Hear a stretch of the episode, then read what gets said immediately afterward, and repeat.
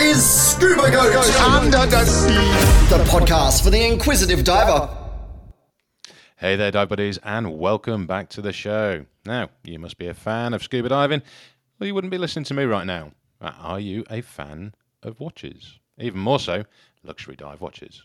Now, we all know of the common names, Rolex, Breitling, Omega, etc., and they all have a lot of commonalities with one key feature. They were created with passion. Now that leads me nicely on to introducing this week's guest, Sean Clements. Now Sean has two passions.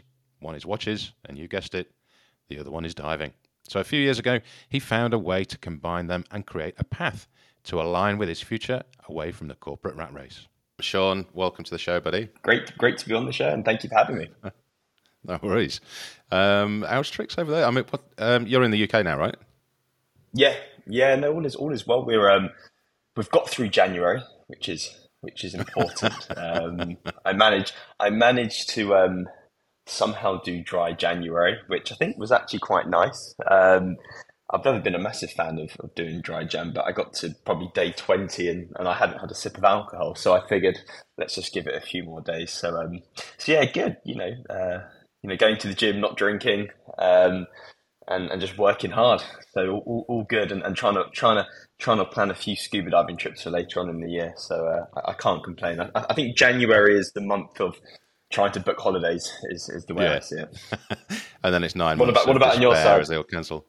Well, I must admit I'm pretty impressed with the dry January thing. It's been a long time since I've gone a week without any kind of alcohol. And I keep meaning to do it, but you know, knocking on the door of 50-year-old, that repetitive voice in my head just says, "Oh fuck it, have a chillax," you know. There's been plenty. We're only on the 6th of February, and there's been quite a few beers, so I've made up for it. Good on you. In fact, last night I was doing, because we've got the Galapagos trip coming up in July. And obviously we've been a bit stagnant with COVID and all that malarkey. So there's a few COVID pounds been packed on. So it's time to diet a little bit. So I did all my facts and figures last night and calculating, you know, the rate of loss so that you don't pack it all back on.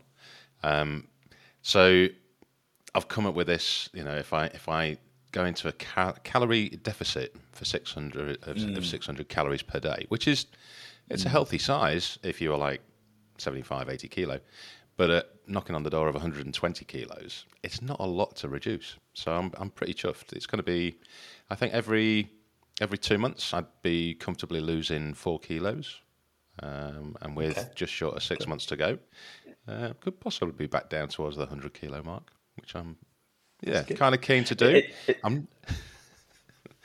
It's interesting because I know this is a podcast of scuba diving, in this case, scuba diving and watches, but I'm also very interested in dieting and gymming, and I have tried the calorie deficit, but I'm in the opposite. I'm actually trying to put on weight. Oh, really? So So it's I think they call it bulking season or something like that. So so I'm on the complete opposite side, Matt.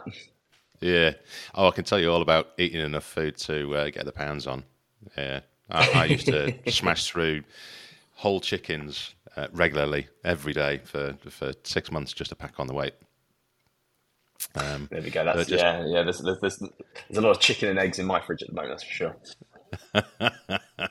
Well, hey, the top tip. I don't know whether you can still do it, but when I was training and living back in the UK, you could go down to, if you went down to Tesco at just about 9 p.m. or knocking on the door of 9 p.m. The fresh foods trays, like the fish and the meats and all that kind of stuff, anything that's getting close to their use-by date, they knock it down drastically in price before chucking it in the skip.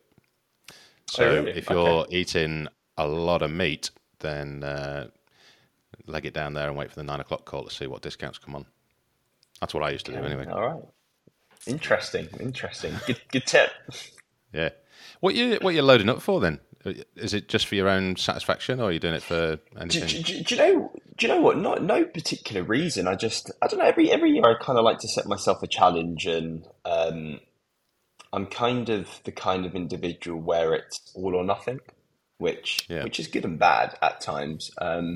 But you know, I had a good January. I wasn't drinking. I was keeping fit on a health kick, and I just thought, you know what, let's just do it consistently for 6 months and see what happens.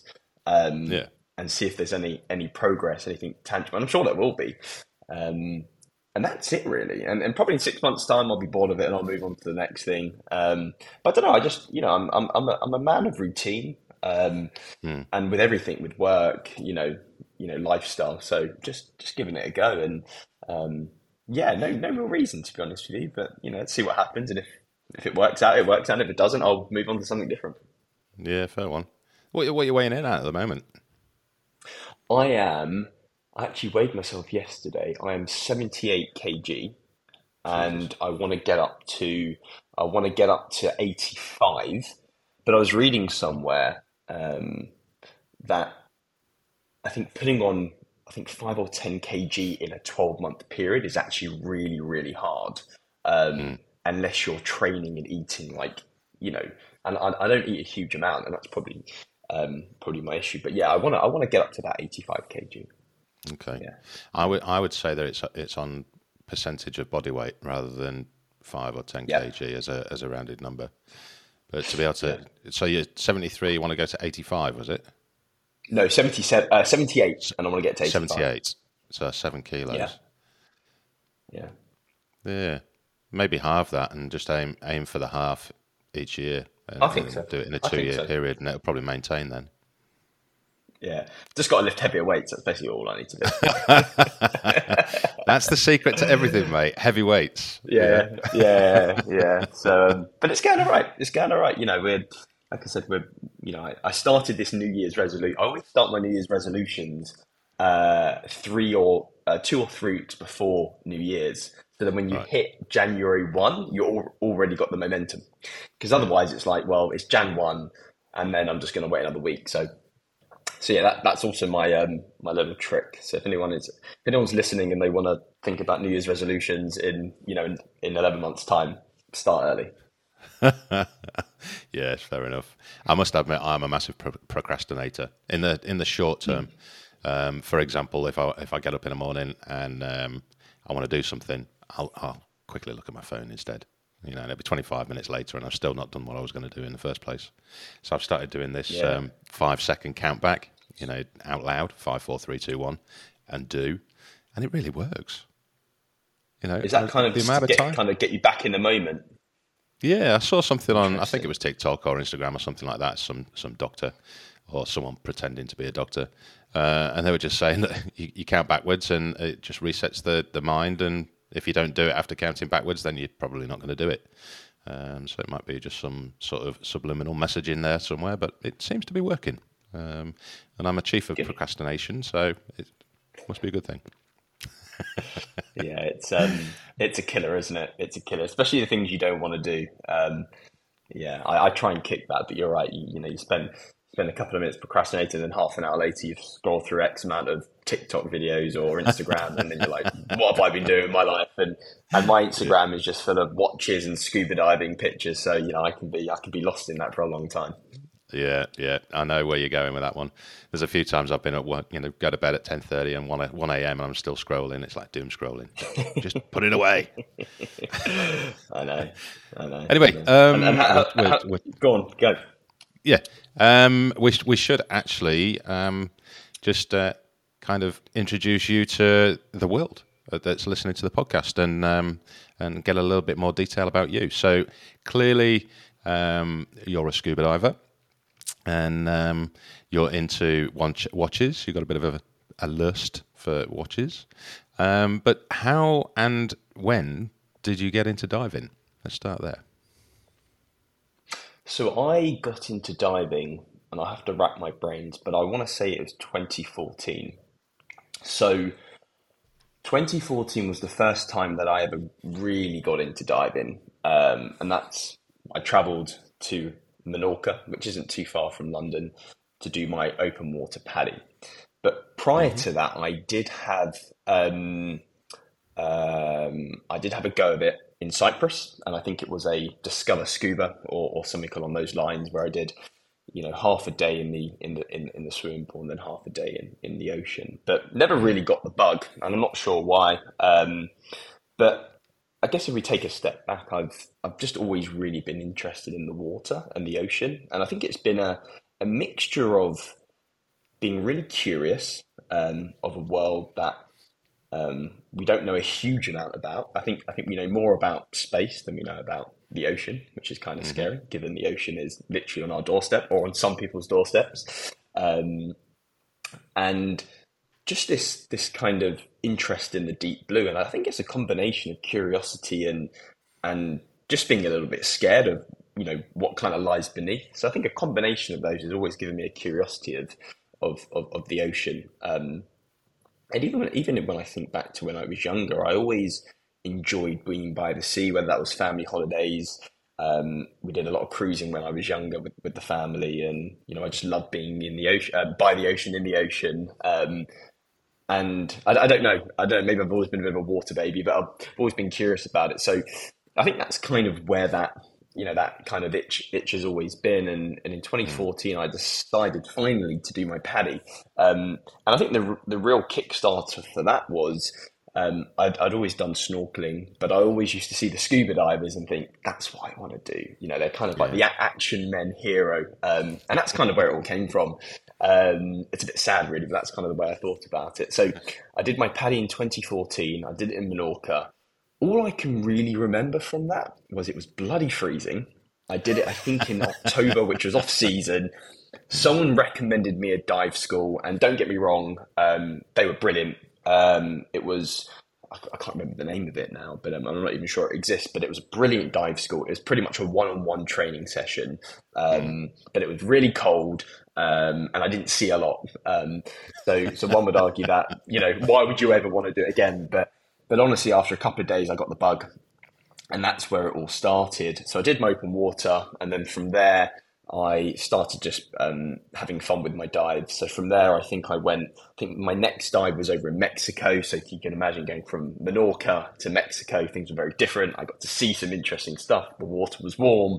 I wasn't in a kind of a 7mm, you know, dive suit. I was suddenly in a shorty thinking, you know, what the hell is this? But so I went from doing my PADI, which I loved, and then I did some dives in Mexico. I went to Central America. I had a couple of dives in the Caribbean, and then, you know, I kind of just, you know, was just a casual diver. And then when I really wanted to get into it is when I started doing some more courses. So I went over to Malta, and I did my advanced PADI, and there's a really great dive school again, and we'll probably get onto this in the podcast, but you know, just getting those recommendations from family, friends, reading about it is really, really important. So that was Scuba Tech. Shout out to Scuba Tech, I guess, that if we can promote on here. But anyway, yeah, you feel your boots, someone to, if you're looking for somewhere to dive in Malta, Scuba Tech, give Derek a call. He's a good guy, and you know, again, you know, really small groups. And I did my advance there, and then I've gone back there for the last couple of years and just done a load of kind of fun dives. You know, I've done a few courses along the way, but for me, you know, Malta's a great place because it's not too far from the UK, warm waters, fantastic visibility, and is pretty famous for wreck diving. So if you're interested in seeing some cool sunken ships from World War II, Malta's the place to go. There's not a huge amount of marine. Might have one or two. yeah, exactly. So again, some of the you know, the best dives that I've done have been in Malta, but I've also had the experience of, you know, diving in Central America and off Mexico, and I've seen some pretty interesting stuff in the water as well. So whereabouts did you go in Mexico? I was in Tulum, and so just south of kind of 2 hours of Cancun. So I did a couple of cenote dives, which were really interesting. Saw a friendly crocodile or an alligator. I can't remember what it was, but they said it was friendly and it didn't move. So that was kind of scary when they pointed that out, and they said, "Don't worry, it just stays there." And I thought, okay. Yeah. And then saw some interesting, you know, reef sharks when I was out there as well. But it's really famous for the whale sharks. I was actually off season, so I didn't get to see any. But that was great in Mexico. And so the whale sharks. So you'd have gone further north for the whale sharks then, because Tulum. As you said, the big attraction to Tulum is the cenotes. And I'm trying to, it's bugging me, I'm trying to think of the name of the dive site where you saw the crocodile, because it's there all the time. But anyway, yeah, so the Welsh sharks would have been... The car wash? Maybe. That might be. Yeah. Might be. Rings a bell. We're going to get a load of people in Tulum going, fuck, no, you got it wrong. It's this one. Yeah. But it's interesting because I was there quite a while ago now, but I think Tulum's changed, and I think it's become a slightly different place to where it was maybe, kind of 4 or 5 years ago. But a great place, and if you want to, it's a great place just to go and have a few beers and go to restaurants and stuff. But it's also a great place to dive in. But the best place. Go on. Sorry. We did it on the way back up from Galapagos prior to COVID, and I don't know. There's been a chap on the podcast previously, Steve Crosby, a mate of mine. He was in and out of Tulum all the time. He's just popped up actually on social media and started as staff at one of the main dive shops in Tulum. So I know that was one of his goals last year. So congratulations to Steve if you're listening. And he's probably one of the ones that'll be cursing and swearing if we're fucking up all the names for the dive sites in Tulum right now. which I probably am, so I also apologise. But like I said, it's a great place to dive. But somewhere I did some of my best dives were in Belize, and that was I was lucky. Yeah, I was lucky enough to pretty much spend just over a week. In Belize, in San Pedro. So I don't know if you know Belize, but there's a couple of islands. I know San Pedro. Yeah. It's honestly, if everything goes to shit, that's where I'm moving.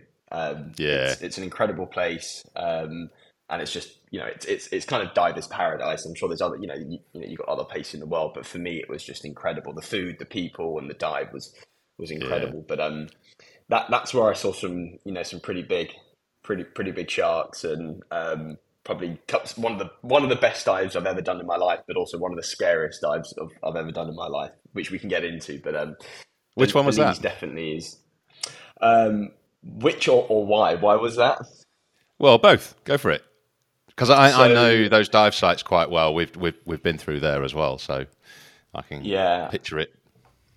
So the best dive is pretty short and sweet, surrounded by, reef sharks. I think there was a bull shark that you can be either lucky or unlucky, but you can see bull sharks there as well, which, when you're on the surface and you're like, I'm kind of not sure how close I want to get to a bull shark. But then when you're there, you kind of just take it in your stride. So it was brilliant. I think there was a moment where we were surrounded by, kind of 6 or 7 reef sharks, and it was great. I mean, it was just incredible, and it was just one of those surreal moments where you kind of forget to breathe, so to speak, and you're kind of under the water, and you're just kind of mesmerized. So that was just incredible, and it just felt like such a safe environment. Such a great dive school, and that was probably one of the best experiences I've ever had under the water. On the flip side, when I first got there. And I won't mention any names, but I did go to one dive school, which wasn't the best. And I hadn't dived. I think I hadn't dived for maybe nine months. So I was a little bit out of practice, to be honest with you. And all I remember is we were on the boat and they said there's going to be a few sharks. And I thought, this is great. First time I'm ever going to see a shark. Brilliant. What I've always wanted to do. And I'm looking over the boat and I can see all the sharks on the surface. And I thought, okay, so we've now got to get in the water, I guess. And it just, the whole dive was just terrible. I got in, the mast steamed up, I guzzled through my air. I couldn't really see anything. I could see sharks going past me, but with a foggy mask. I nearly dropped my dive computer. So it all went to crap. And I actually think I guzzled through all my air in probably about 28 minutes. And then one of the scariest moments I ever had, and this probably, and again, it's probably something we should talk about, but it kind of goes against everything. But I'm pretty sure when we were in the water, or just about when we was doing our kind of buddy checks, they basically said that you're going to stick together, find your buddy. But if you need to go up, you know, signal and go up on your own. And we weren't diving deep, but it kind of made me think back to my training, you know, several years ago, thinking, well, I always just thought, you know, if you need to go up, you stick with your buddy and you go up together. But clearly that wasn't the case here. So just imagine it. I'm running out of air. You know, I've hit my, I think it was 50 bar or whatever it was at the time, and I'm signaling to go up. I can't really see, and I'm trying to do my safety stop, you know, foggy mask, and there's sharks surrounding me.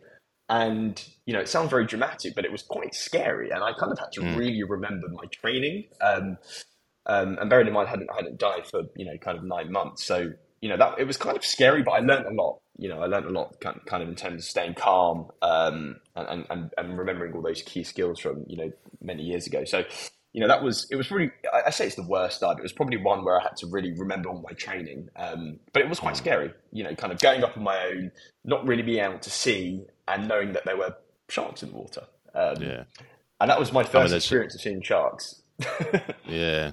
There's an awful lot of failings there in that little scenario for the dive operator, for sure. And, you know, I know the argument would be, oh, well, he's more than capable, he can do it himself. That's not the point. You know, you are trained in a particular way, and, you know, deviation from what is expected is only going to amplify any kind of concerns, mental concerns as well. And it's safe to say I didn't do any more dives with that operator, and then I went on to a different part of the island, and my dives from then on were brilliant, and I can't fault them. So there we go, best and worst of my trip in Belize.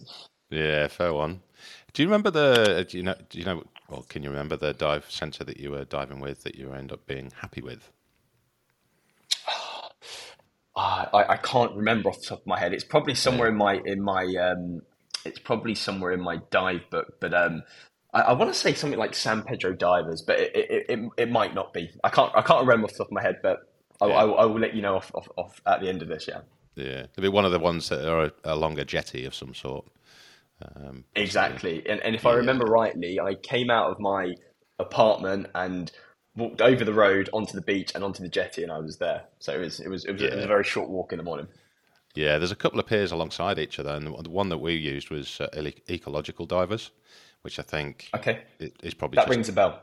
One or two jetties up from where, if it's San Pedro divers, but they same kind of scenario with us. We just had a fantastic time with the guys. They were so good, you know. I've praised them for so many years now, and just always anyone who asks, where do I go diving in Belize? I always send them to those guys. Just so good. Yeah. And it's just a big, you know, just what we've talked about there with you having a bad scenario and a good scenario.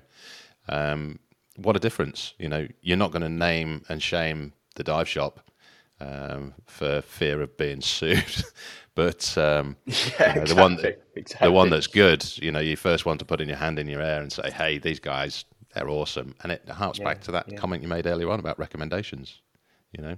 Yeah, and that's one of the things that I love about the dive community. It's, you know, wherever you dive, you always meet, whether it's people in groups or singletons that are diving. You know, when I was in Malta last time, there was a guy, really interesting career and kind of dive history, and he just went to Malta because he heard about, you know, he wanted to do his wreck diver speciality, and, you know, you get recommendations from people when you're diving with different buddies. You know, you learn, you're always learning. And I you know, the dive community it's an interesting community, and it's hard to describe in one word, but I think everyone has a purpose and everyone is looking to have a good time, dive safely. And I think that's what I love about it. You know, you learn about people, their stories, their experiences, and now whenever I pick a place to dive, it's, you know, I really do my research, and I try and get recommendations for people that I kind of dive with or trust, and that's what I love about it. You know, there's always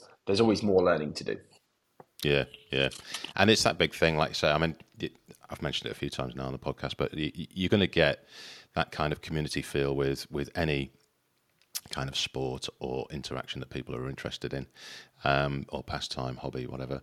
But diving, I don't know what it is. It's just, there's something I feel very special about it. And I think it harps back to us having that little exploration kind of curiosity thing in the brain.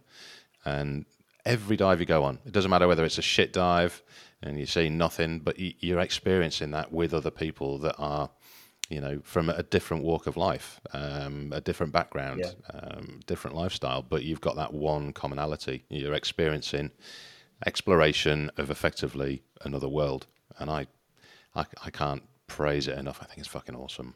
And the community, like you say, it's a great equalizer. Great equalizer. Yeah. I like what you've done with that as well. I think I can't agree more, and I just think, you know, it came back to my point before, and you know, we know more about space in the ocean, and I just think we're missing a trick here, and I think we're all kind of like thrill seeker, adrenaline junkies deep down. You know, we're not jumping out of planes or, you know, bungee jumping, but you know, it's an extreme sport, and you've got to know what you're doing, and if you don't get it right, you know, you can potentially put yourself in danger. So I just think, as much as everyone's there to have a good time and, you know, see some awesome stuff, I think there's, you know, I think everyone looks out for each other. It's kind of like a family. It's kind of special. Yeah, definitely. Right, let's get on to the subject at hand.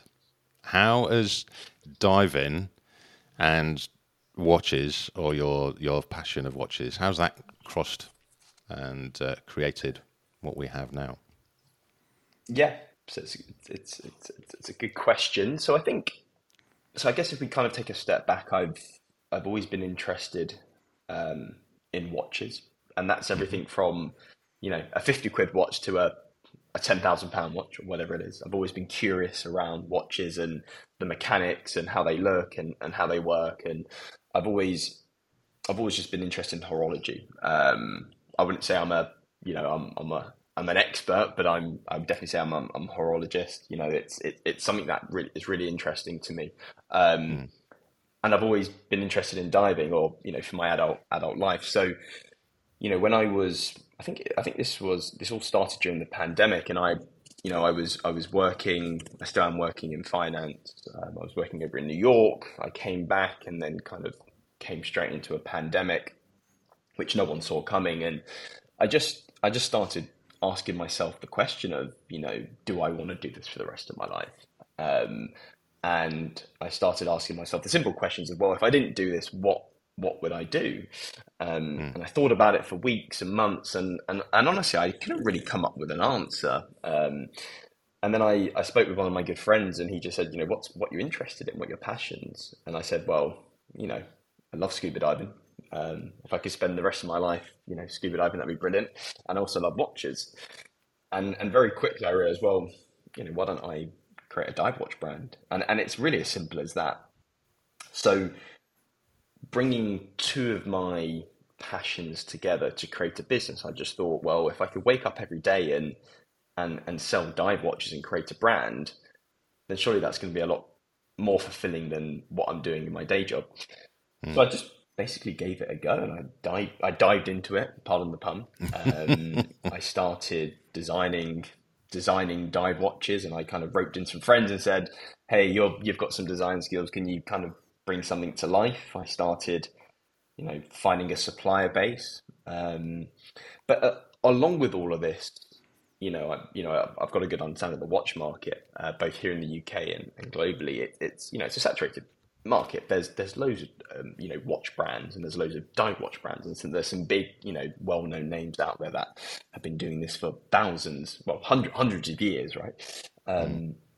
So I wanted to do something that combined my passions, but also had something with purpose.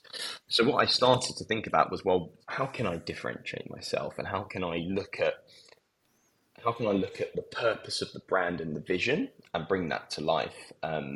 And that's where upcycling came up. And upcycling is something we all know about recycling, right? And we need to do more of recycling. But the reality is, recycling is not enough. And what we need to start doing is buying less new stuff and repurposing and reusing old stuff in the simplest form possible. And upcycling has probably been around now for, I don't know, you know, it could be 5 or 10 years. It's probably longer. Someone will probably tell me it's been around for longer, but it's a term that not as many people are familiar with versus recycling. So what I started to think was, well, what can I do? What can I upcycle and build into my you know, my vision, my brand, and my watches.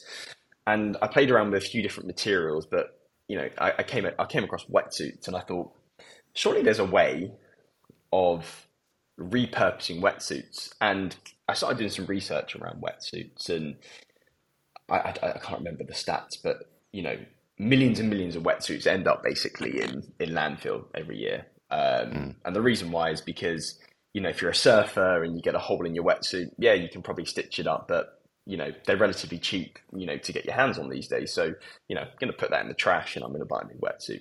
Same with a diver. Yeah. You know, you have a wetsuit 2 or 3 years, it gets a bit salty and you think, oh, I'm going to upgrade it to the next thing. And there's an issue with it. You know, wetsuits is made out of neoprene, and neoprene is effectively a form of rubber, and it's a really horrible material to recycle. In fact, it probably just ends up in a landfill and then probably back in the ocean when it gets broken down into, you know, kind of micro, you know, particles. So long story short, there's this strange dynamic of, you know, divers and surfers who, you know, who love the ocean and are exploring the ocean, but ultimately those wetsuits end up back in the ocean as pollution.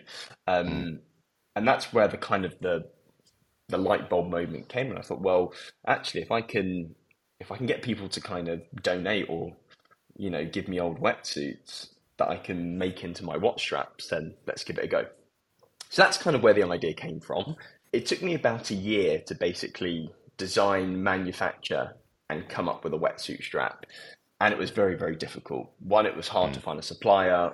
People haven't worked with neoprene. You know, I did my research, and I think the best you've kind of got from upcycled neoprene is a doormat or, you know, a coaster for your cup of coffee. I mean, these are the kind of extremes, you know, that people are going to kind of, you know, upcycle wetsuits. So I thought, well, why can't we create a watch strap? So long story short, I wanted to create a brand that was focused around diving, watches, but also had a purpose of upcycling and charity. So combining all of that, and we can get onto the charity bit after, because that's actually that's quite topical right now. But for me, it was about just combining all of those passions and creating a brand and a vision that I can, you know, that I can kind of hand on my heart say is something that I love to do, but also has a purpose. So long story short, that's how it all came about. And you know, we, you know, started in Jan 20. We had a year of kind of design, planning, implementation. We had a soft launch in August 2021, where we launched, well, soft launch, as I would say, and then we fully launched in December 2021 and started shipping out our watches. So it probably took, you know, what's that? You know, a year and a half, 2 years from kind of, you know, idea into actually selling watches and creating a brand. And from then, it's kind of just gone from strength to strength, you know. I think I underestimated how difficult it is to create a brand. I'm probably not doing myself, you know, a bit of a disservice, but I've never thought of myself as the most creative person. My background is kind of finance and spreadsheets. Facts and figures, yeah. And going into a world of creativity and design and branding and marketing was honestly just, I had no experience. And to this day, I've learned and I continue to learn. But, you know, every time I sell a watch, you know, the joy that I get out of that is, you know, it beats everything else that I've done in my professional career. So, just being able to, you know, being on podcasts like this where I can talk about, you know, diving and watches and, you know, upcycling in the ocean. I mean, let's dive in. I've been dying to use that one as well. Let's dive in a little bit deeper because I want to ask about the how you make the neoprene strap more rigid. Is there a process where, because we all know neoprene's relatively soft and flexible and obviously squishes under pressure. How do you make that into a durable strap that's going to last? No, it's a good question. And that was probably one of the biggest challenges that I've had. And actually, it continues to be something that we look to evolve. But as you say, neoprene is a kind of a soft, spongy material, and it comes in all different colours, shapes and sizes. So what we set out to do was to create a strap. It's kind of a hybrid. So our strap is basically made from a rubber material that we source, and we stitch the wetsuit into the rubber. And what we do is we use a piece of it's like a recycled piece of leather that we stick to our neoprene to make it nice and rigid, because as you say, without that it would be quite flimsy. So what we try and do is we reduce any plastics that we use, and that's a big part of it. And actually all of our packaging that we use is all either recycled or upcycled materials, which is great. So what we do is we take a piece of silicone rubber, we use either 1 or 2 mil wetsuits. Because the reason why is if we start using like 9 mil, it's just going to be too thick and clunky. So we only effectively what we try and do is look at kind of shorties or kind of, you know, fins, but nothing too thick. And then we take a piece of leather that is then stitched into the rubber, and then it basically gives it that durability. And we make sure that all the sides are kind of tucked in and stitched nicely so that, you know, there's no rough edges. Because as you know, neoprene is, you know, especially because it's upcycled, you know, we get all sorts of donations, right? We get neoprene suits, which you think, God, they've probably not even been worn, or you get other suits where you think, God, these have probably been, you know, in the water for kind of the last 10 years. So yeah, well, it was 9 mil when it first came out, it's now 1 mil. Exactly. So we, and actually we'll get onto that point around how, you know, we get those donations, but yeah, and then we've got a supplier, and this is something that we're very keen, you know, we're trying to bring everything, I say, in-house, but, you know, it's challenging at times, and that, you know, there's all sorts of things, there's costs involved and all that kind of stuff, which we don't need to get into, but, you know, what we're trying to do is bring everything kind of a bit closer to home. So that's effectively how we create the strap, and it's a chunky strap. It's 4 millimeters, which is quite thin, but actually for a watch strap is quite thick. It's probably double the size of a typical strap, which I actually quite like, because when you've got a dive watch, you want it to be quite chunky and sturdy, and especially if it's going over a, you know, a wetsuit or a, you know, kind of a you know, a skin or whatever it is. It's quite helpful to have a chunky strap, and the watch is quite chunky itself. So that's how we do it. So it's effectively a laminate process then. Yes. Yeah. Yeah, that's kind of how I would describe it. But because it's housed in a rubber mold, you get that durability as well. Because what we originally tried to do was make a strap 100% made out of neoprene, but it just didn't work. That's the reality of it. And I wish we could. I really, really wish we could, because we have so much material, and I would love to be able to say that, you know, it's made 100% from neoprene, but it just wouldn't work. And, you know, you'd have watches falling off people's wrists, and that wouldn't be very good. Yeah.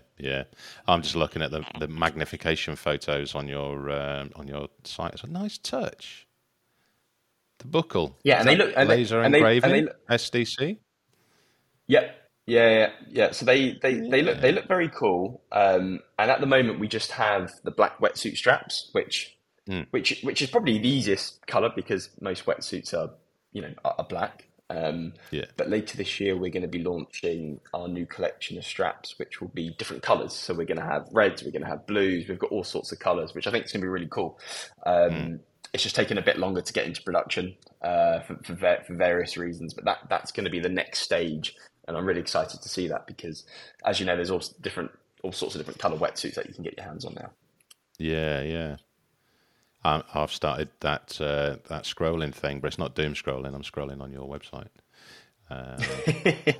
Let's talk about the mechanism, because that, just in the back there, it looks pretty damn sexy, mate, I've got to say. Yeah, so it is called for the watch geeks, which I consider myself a watch geek. It's called an exhibition case back, or for the general Joe, an open case back. So however you want to call it, what it is it's a piece of sapphire crystal glass, and you can see the full mechanism in the back, which is really cool. And you can see the movement, and for people that aren't aware of the mechanism, it's an NH35 Seiko movement. So Seiko is a brand which will be very familiar with people. It's a Japanese movement. They've been around for many years, and, you know, Seiko themselves produce some really, really high quality dive watches. But we use their movement in our watches, And it's a great piece. I mean, it's an automatic automatic movement. You know, if it's on your wrist, you're probably going to get 2 or 3 days worth of movement before it needs a kind of a shake or a bit of a twist. But it's a solid piece, and it's a movement that's been around for a very long time, and I think it's very fitting for a diver's watch, because with a diver's watch you want reliability, especially if you're taking it diving. So it's a NH35 Seiko movement, open case back or exhibition case back, and it's a 42 mil, so it's a real chunky piece. But I love that, whether you've got small wrists, larger wrists, I've always been a big fan of kind of chunkier watches. So, and especially if you're underwater, you need something where you can, you can feel it on your wrist. I think it's a nice piece. And, I've kind of taken inspirations from different dive watches that I really admire. And I've kind of put them into a design that I think is suitable. Yeah. No, it looks really attractive, mate. And I like the little touch of the directional cookie, your logo on the winder. Yes. So the logo, and you probably already know what it is, but I was thinking about this and again, it comes back to my point of not being great at kind of creativity, but what I wanted to do was create some kind of logo, which represented the brand. And effectively what it is it's a dive marker. So, which you'll know what they are. So, especially in cave diving, where you're kind of trying to navigate yourself through a cave. So it's basically an upside down dive marker, which I think is kind of cool. And it looks a bit like an S. So I thought, why not use it? And that's what I went for, and it stuck. Yeah. No, it's very attractive indeed.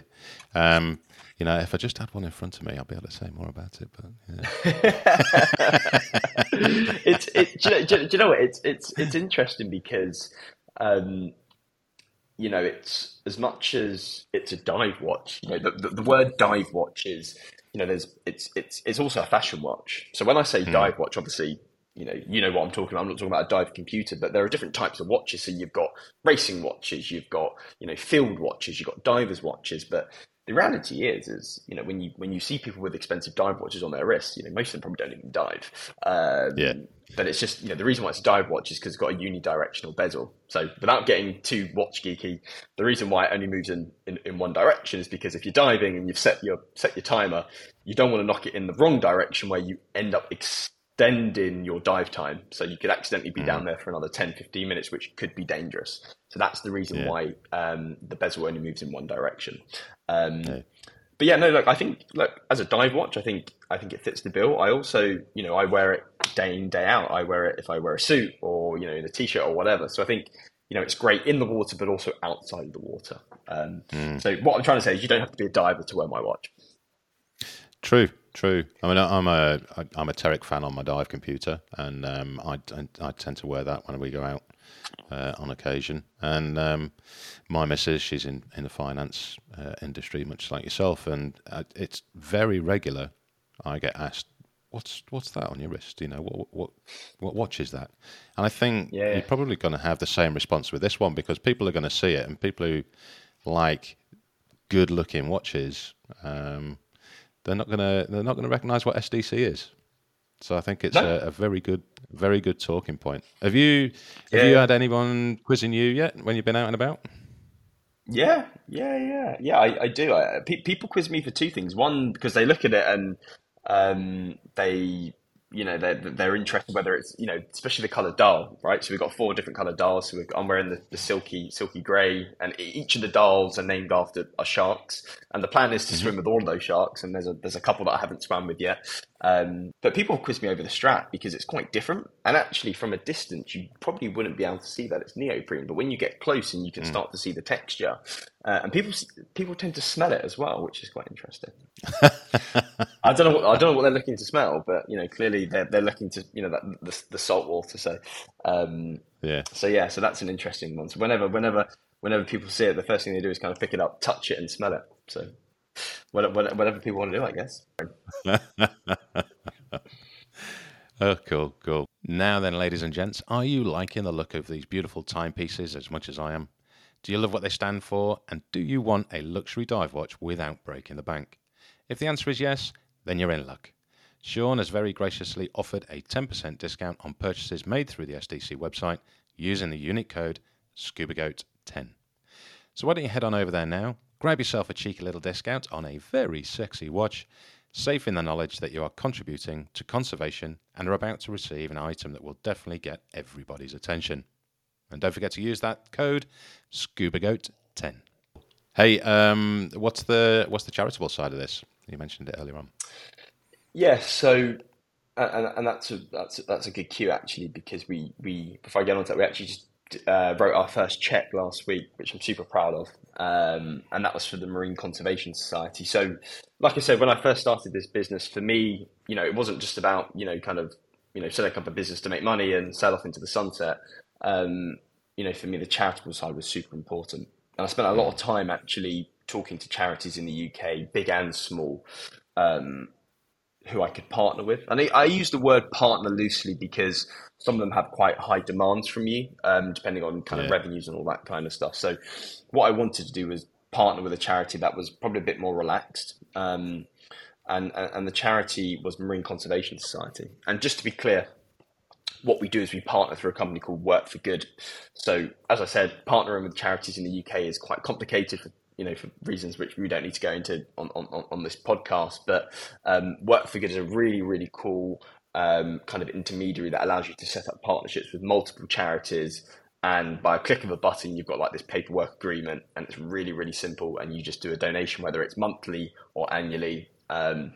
So a shout out to Work for Good, who are brilliant in supporting small businesses. So Marine Conservation Society. So I reached out to them probably about a year and a half ago, really interested in what they were doing. They focused very much on UK beaches, cleaner beaches, healthier oceans. That's kind of what they're about. But they're not just about the UK. They also do some great work over in the Caribbean and abroad. So, they're just a charity that are really easy to kind of communicate with. I got a really good feeling from them.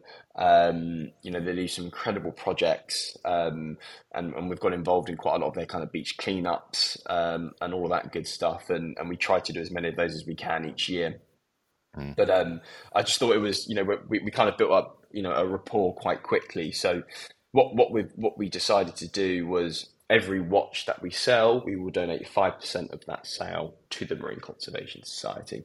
And like I said, just last week we did all the sums and all the maths, and we wrote a nice check to them. So, I was really proud of that, and it was actually it was kind of a big moment for us because we've had a great journey so far, but being able to support charity at the same time is brilliant, and without our customers, we wouldn't be able to do that. So it's all thanks to them, not thanks to me. So, a big shout out to everyone that's kind of supported us from when we launched. Without them, we wouldn't be able to do this. So that kind of makes me really proud. We've decided to kind of renew that agreement with them for another year. So hopefully another year of some healthy donations. No, congratulations, mate. And, quite a humble opinion you've got there, but putting donations to any charity is admirable. And you've even got on your website there that there's the 3 targets. To design a luxury watch and be able to have it with an upcycle element, and to be able to provide to charity. And you've hit all 3 targets, so well done. Yeah. And it's really interesting because, as much as I love doing this and I love creating a brand and I love talking about it and also love selling watches, I think the charitable side is one thing, but also just that general education. And, I could sit here for hours, right, talking about diving and the family and the community. But I think whenever I get a chance to talk to, whether it's, people that have done thousands of dives or just one dive or 2 dives or non-divers, I think just educating people, whether it's about the ocean, whether it's about, upcycling, whether it's reducing kind of plastic consumption, all of these kind of things, right? I just think, that's also what this brand is about. So I think, if I can, educate along the way, that's also a massive tick for us. Yeah. And what's the What's the vision from now going forward then? Because we've got the overall vision. We've just touched on the three underpinning core values there. Where do you see it going? What's your mid to long term kind of targets and goals? Yeah, so I think we launched the Ocean Rider Collection in December 2021, which feels not that long ago, but also feels like quite a long time ago at the same time. So I think, look, with any watch brand, you know, the life and blood of it is new releases, and whether that's, you know, a new collection, whether that's a kind of an add-on to the Ocean Rider Collection, whether that's new straps. So there are so many different avenues we can go down. But I think really kind of in the kind of the next, you know, kind of the short to medium term is just really growing the brand. And this is why, you know, talking with yourself, you know, the Australian market is a market we haven't really touched and we haven't really been able to penetrate. And there are various reasons why we haven't done that. But, you know, I think, you know, growing that brand, getting the name out there, you know, continuing to dive, showcasing our watches when we're diving and, you know, we're doing beach cleanups, you know, all of this stuff of who we are and our purpose, that is kind of my short to medium term goal.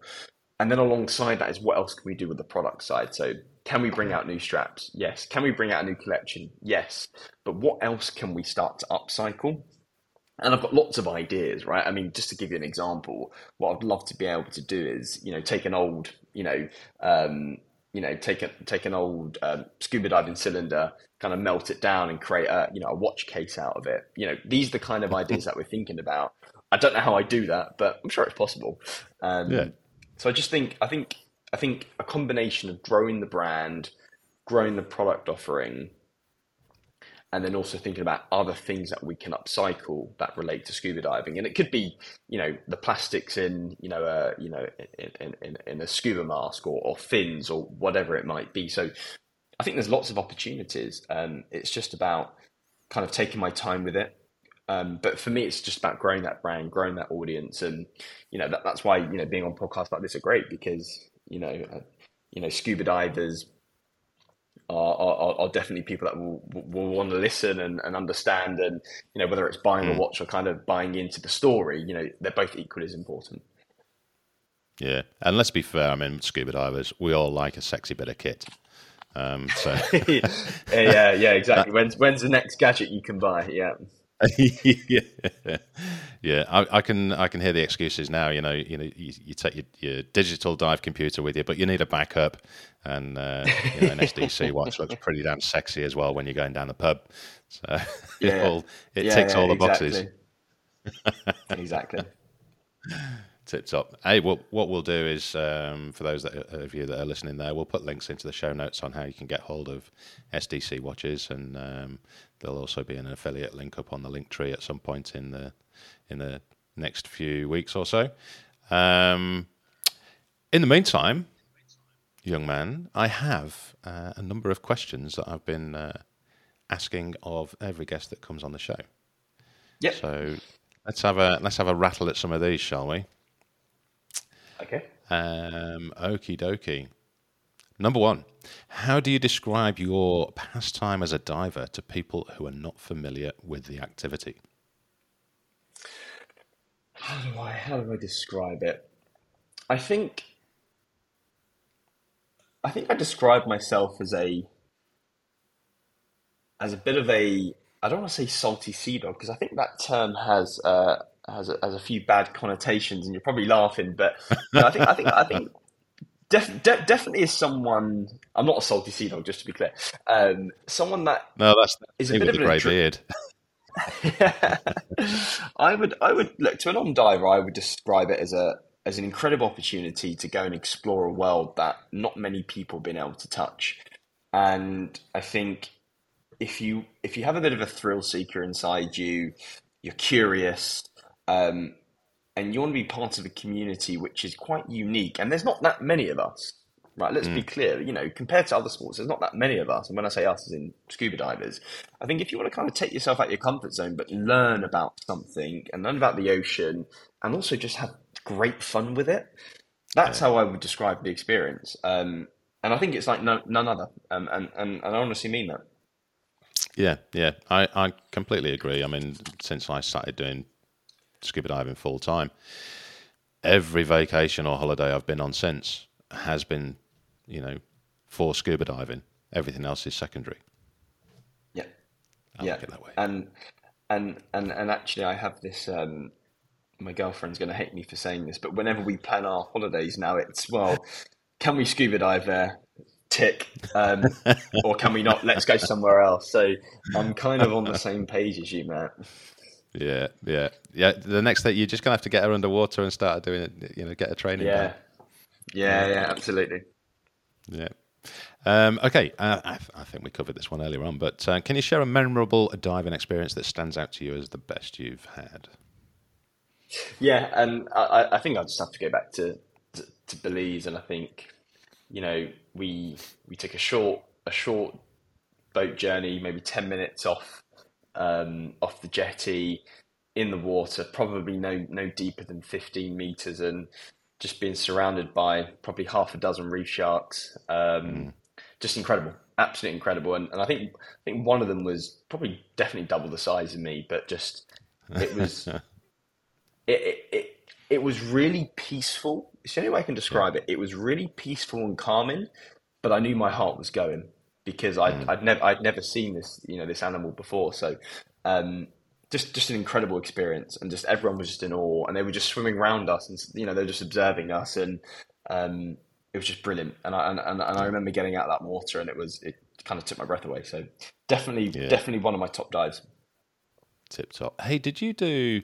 I can't remember the name of it now, but along, I'm assuming you're on the same side as I was, but you come away from the jetty and effectively hang a right, and about 10 minutes out, there's a relatively shallow sand area with some sea grasses, and they had an awful lot of large bull rays and the odd shark swimming around.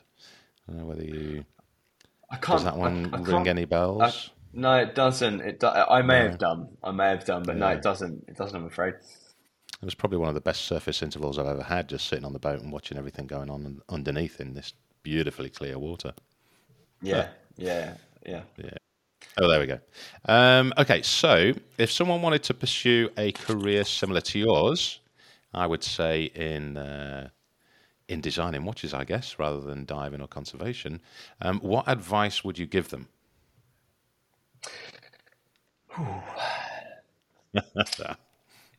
Get used to not having a lot of sleep. No. I would say take risks. I think it's very easy. And look, I'm 31 years old. I still consider myself as pretty young, ish. And I think. If you can take risks in life, calculated risks, then do it, because even if you fail, I think being able to say that you've taken a risk is it speaks volumes. And by me going into this industry and the journey that I've been on, it's been a massive risk, but I've got so much out of it. So I would say be bold and take risks, and I also think. Have fun with it. There's, I've had really good days doing this, and I've had really bad days where I've thought, I want to give up or it's not working, but you've got to take the wins and you've got to take them. So I would say be bold, don't be afraid, and take risks. And I think just enjoy what you do. And it's okay to have bad days. I think that's what I'd probably say to people. How did you? I just want to dig a little deeper on that one. How did you deal with the bad days? I'm tend to be the kind of guy that just gets up and walks away for a while. Did you have a strategy at all that worked for you? Yeah, I think sometimes you've got to be grateful for what you've got. And I've had bad days where or I've had months where things haven't gone well, or maybe a piece of marketing didn't come out how I want it, or maybe I didn't generate as many sales as I thought, kind of blah, blah, blah.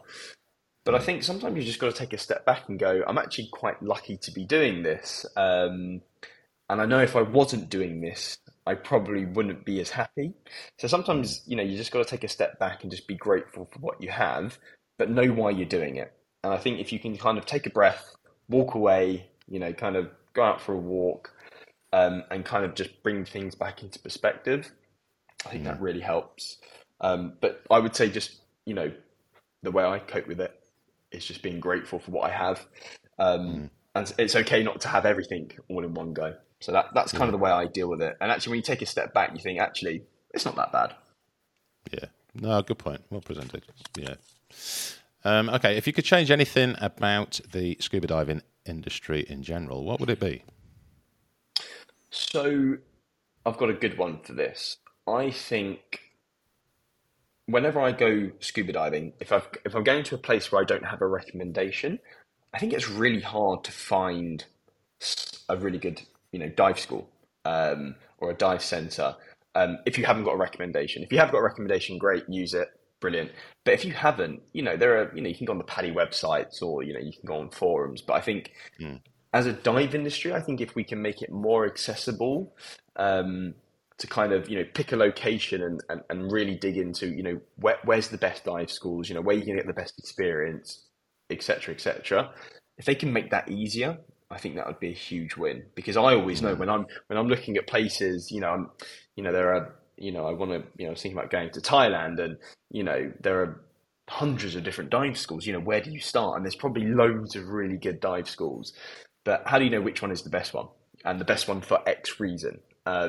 I just think if the industry could make it a bit easier to kind of sift through that, that would be a lot easier. And I think I would benefit and I think others would as well. Yeah. It's one of the things that I try and do with this show is promote operations, operators, services that I've personally experienced and rate highly. And like you say, everyone's got a different goal. And it harps back to the kind of questions where people always ask, what's the best place in the world to dive? Well, everywhere. Because everywhere's got a different thing that you dive for. So it shouldn't be where's the best location, but it should be what do you want out of the experience. And that point that you've raised there about, referrals, and Thailand. If you're going to Thailand, mate, I'm your man. I used to live there and I dive there and I work there. I've got a lot of contacts. So just tell me what you want to do while you're there, and I'll point you in the right direction. There we go. That's the perfect example. Yeah, so spot on. Yeah. I'm going to be kind of hitting that particular subject pretty hard this year. I want to start doing little clips to raise awareness of operators in particular locations and why you want to go and dive there, etc. So do it as a, like you say, like a referral kind of thing. Yeah. Hopefully it'll help a few people. So, and I think I'm going down a bit of a side avenue here, but I think one of the issues that people do have as well is if you're scoping out a place, a lot of people will go to the likes of TripAdvisor and these kind of things and see what the reviews say. And you only need one armchair arsehole to give a company a bad score. And it's not the true reflection of the operator. And it can work both ways. Because you also have some not very good divers that can ruin things for themselves, and suddenly it's operators' fault. So you're right. Yeah. Mate, I've had some absolute fucking arseholes turn up to dive with me when I've worked in different locations. And they put up reviews, and they're bad reviews. And thankfully, I've had good bosses that have just said, nah, sod them, not interested in them. But it just takes one arsehole not to like it, and that's it. It screws it. So I want to try and bring a bit of balance on that this year. Hopefully, we'll see. Okay, so here's a good one for you. What are your thoughts on ways to minimise human impact on the oceans? So I think it comes down. There's a couple of things. I think one, just basic day-to-day things. So recycling and. We'll get to upcycling, but just little things, just being a bit more conscious about what you're buying. And, even when you go to the supermarket and you just look at all the packaging and the plastic and you just think, can I minimize the amount of plastic that I use and throw away? And if you don't use a lot, then you're not going to throw away a lot. So I just think there's a couple of things where I think people can just take a breather and just think, well, actually, do I need to, or can I buy something a bit more sustainable? I think that's the starting point. The second point is, you know, we use too much stuff.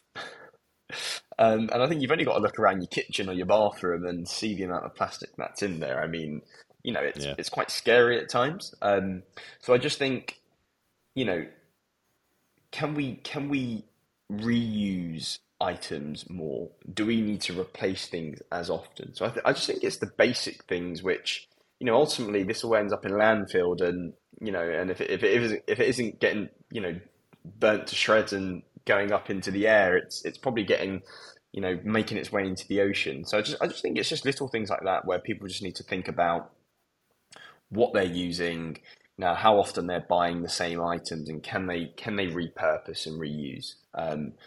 So I think it's just those basic things I would say, and then just you know when you go to your local beach or you're on holiday, you know, just think about what you're doing and avoid, you know whatever it is, just, you know, avoiding polluting beaches and the sea, and, you know, it's very easily done. My biggest annoyance is, you know, when you see, you know, people are smoking or whatever and cigarette butts and all that stuff, you know, those things stay around for years and years and years and years, and it's just awful. So I just think just be a bit conscious and a bit kinder to our beaches and oceans is what I would say. Yeah And I think I can't remember what it's called now, is it Pick Up To or whatever, but if you go to the beach and you see a bit of rubbish, just pick a couple of pieces up. You don't have to save it all, but take a few pieces and put them in the trash, and if everyone does that, then it's going to be a damn sight cleaner. There's, in fact, I'm going to do another shout out actually for my mate Justin over in Texas. He's a guy that, much like ourselves, he's got a passion for diving, and he likes to keep things or do his little bit to help with conservation, etc. So he does beach cleanups, and he just organises them through the Facebook group that he started, Texas Scuba Divers. And one of his most recent ones, he went down to a local beach, and there was shit everywhere. I mean, it was full of rubbish, and it filled the entire back of his what they're called open loaders or utes or whatever. They took a shit ton of rubbish. You know, they didn't have enough plastic bags to get everything gone.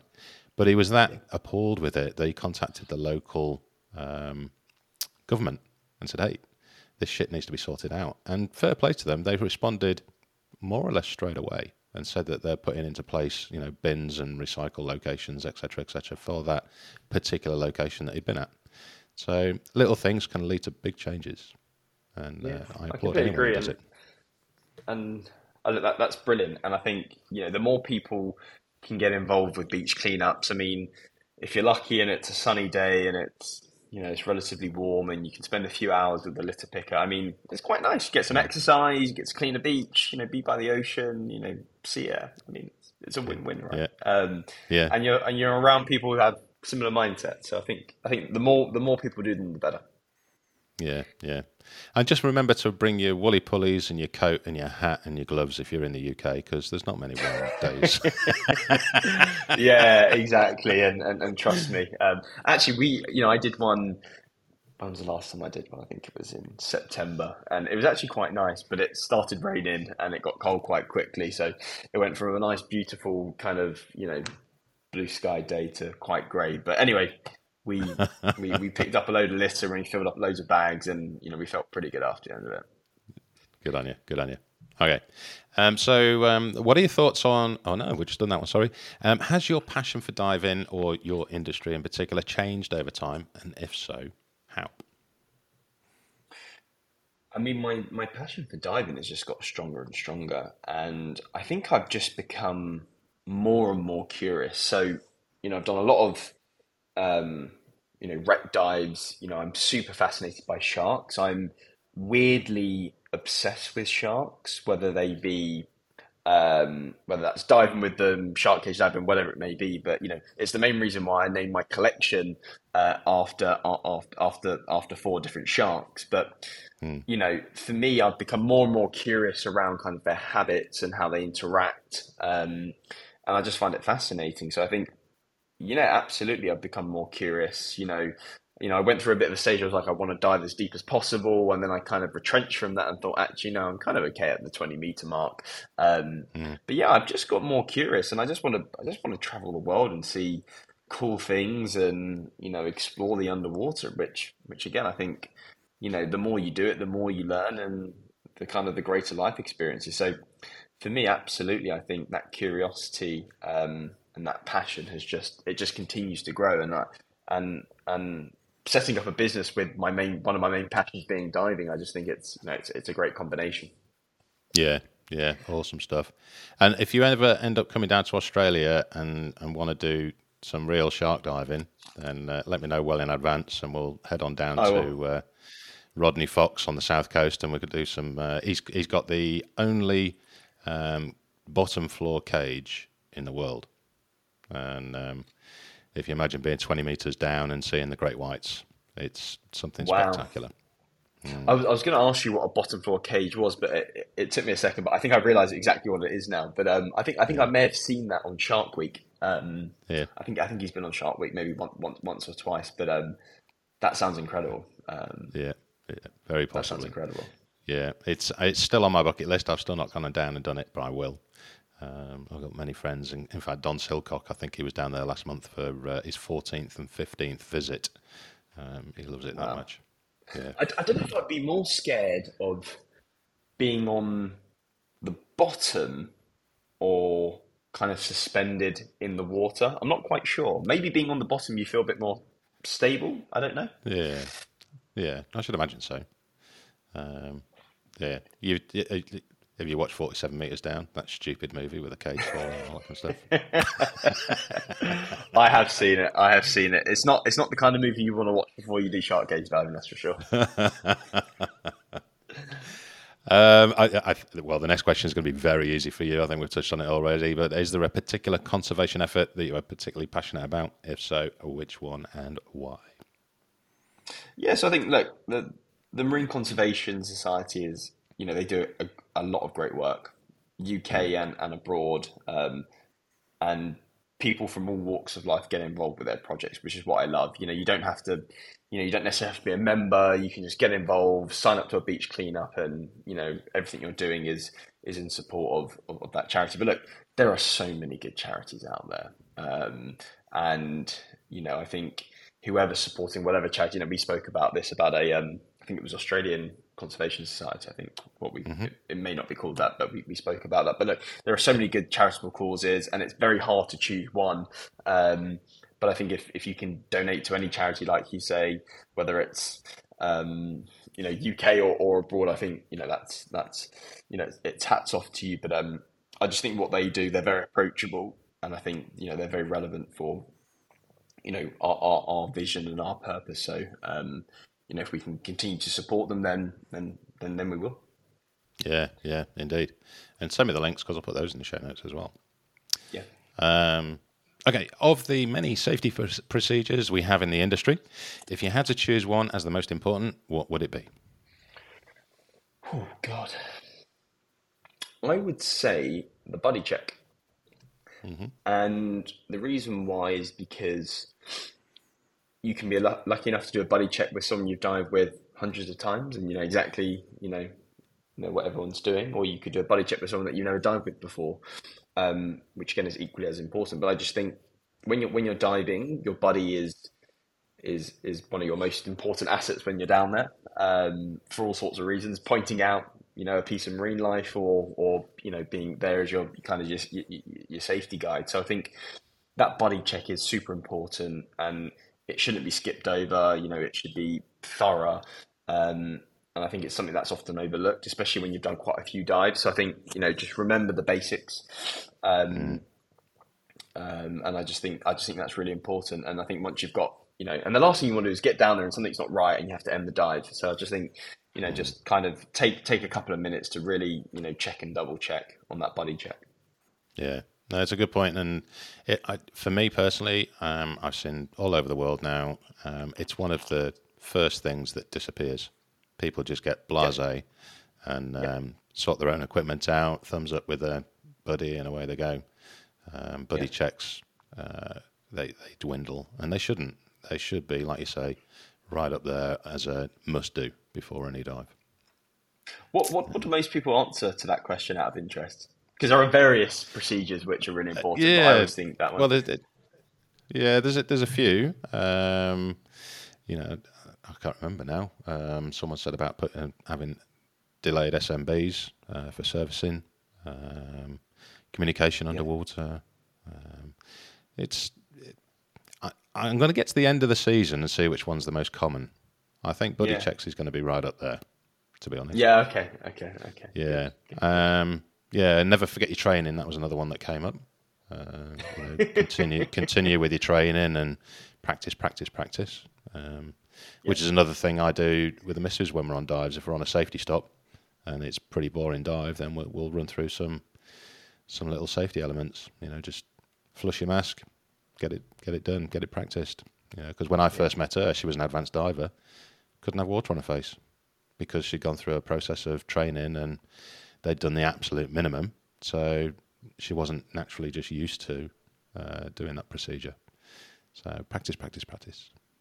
Yeah, and I think the only other one I would say is don't rush anything. You know, take your time, going up, going down, and don't rush your training. You know, don't pay. Just gotta jump. Don't pay for cheap shit. You know, if it's too cheap, then you're getting shafted. Just move on. Yeah. And you're talking about a sport that risks your life. You're going into an environment that is not sustainable for human beings. Why fucking scrimp on it? Pay the proper dues, get some proper tuition and the full tuition, not some cheap ass. You know, I could go off on that one. There's too much of it. I hear you, Matt. I hear you. Yeah. Okay. What are your top 5 bucket list destinations? 5. Right, I might not be able to get 5, but I'll definitely give you a few. So Raja Ampat is where I want to go. Okay. I'm told it's still kind of untouched, and I've heard it's just a beautiful place to see above and below the water. So Raja Ampat, definitely. The Philippines again on the bucket list. Great place to dive, beautiful waters.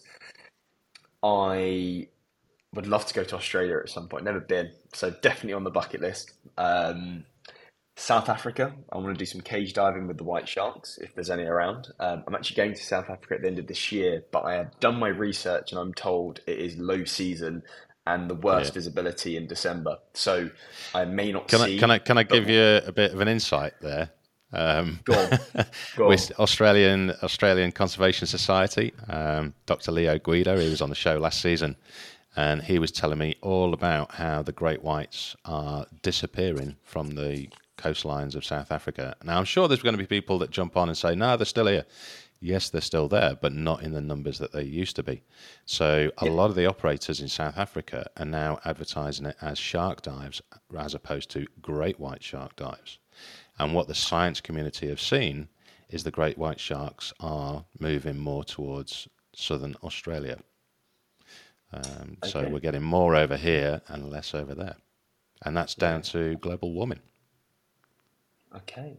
I've heard the exact same.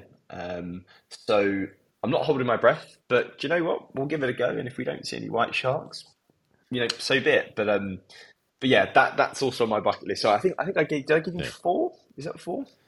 And then the final one is the.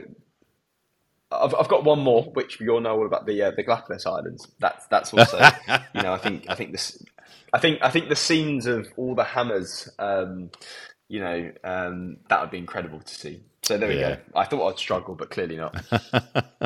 Well, try and do them in a relatively sensible order as well, because if you jump straight to Raja and Galapagos, everything else that you're going to go and do and dive elsewhere might seem a little bit under par in comparison, especially when you're looking at Raja, because it's just immense biodiversity.